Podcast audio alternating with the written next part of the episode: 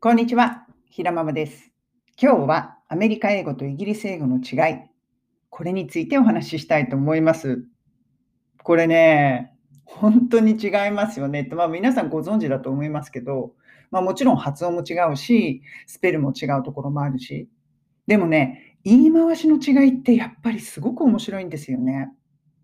私もあのイギリス住んで20年過ぎてるので、結構ね、アメリカ英語の言い回しとか忘れちゃったりしてるんですよ。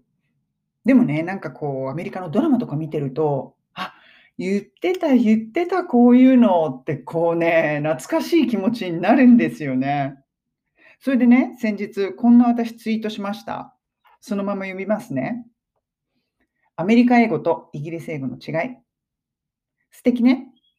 アメリカ英語、neat。イギリス英語、lovely。すごい。アメリカ英語、awesome。イギリス英語、great。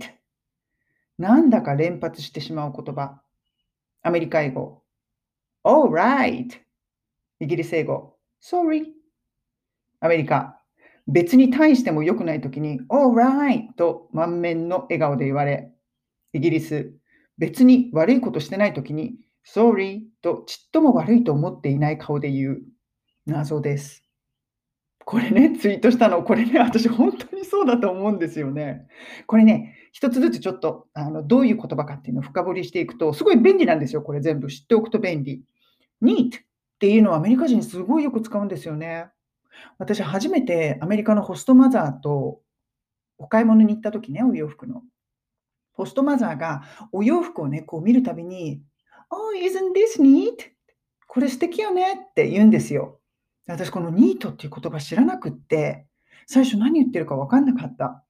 でもね、なんかそのホストマザーがそれを繰り返すんで、あ、素敵ねっていう意味なんだとか言って、あ、いやいやとか言って言ってたんですけど、アメリカ人、まあ私が住んでたエリアが特にそうなのかな、ニート、ニートってすごく言うんですよね。イギリス人言わない。でも、イギリス人は、lovely ってすんごい連発するんですよね。すごい素敵なものとか、あ、this bag is lovely とか、このバッグ lovely とか、she's lovely 彼女すごい素敵よねとか、何でも、何でも lovely, lovely 言うんですよ。だからこの neat と lovely の使い方って、アメリカ、イギリス、うん、独特だなぁなんて思います。そしてすごい。awesome って私言ったけど、アメリカ人だと A の発音が awesome にならないのかな？Awesome どうやって言うんだろう？忘れちゃった。でも、awesome ってすごい言いますよね、アメリカ人。うん。awesome, awesome すごいねって言うんだけど、イギリス人も使うんだけど、awesome 連発はしないんですよね。やっぱり great なんか、すごい great って。そんなにすごくもなさそうな顔で、oh, great, great って連発する？これも口癖違うなって思う。そして、なんだか連発してしまう言葉、これ本当にそうなんだけど、アメリカ人って、all right, all right の all right。これ、all right みたいな感じで言うんですよね。Yeah, all right みたいな。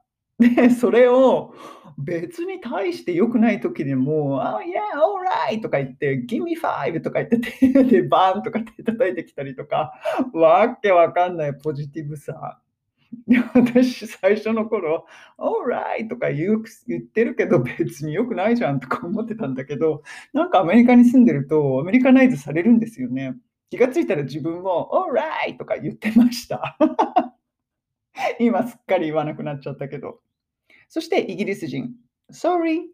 これ日本のすいませんと同じ、やっぱり似てますよね。ほんと連発するんですよね。ちょっとぶつかって、ちょっとなんかあると、oh, sorry, oh, sorry って言って、なんで謝ってんだかよくわかんない時まで sorry, sorry 言う。で、それも もう口癖になっちゃってるから、ごめんなさいっていう雰囲気が全然出ないんですよね。あんまり悪くなさそうに。日本人もそうじゃないですか。あ、すいませんとか言ってるけど、本当にあんた悪いと思ってんの？って思いますよね。うん。イギリスの総理もそうです。だからね、その感覚でイギリスで総理を使うのは結構いけちゃいますね。アメリカでそれ言われたら、言いまし言ったら嫌がられるかもしれないけど、うん、どうでもいいような感じで sorry って言っちゃうと。だからね、お国柄ってあるんですよね。やっぱり面白い。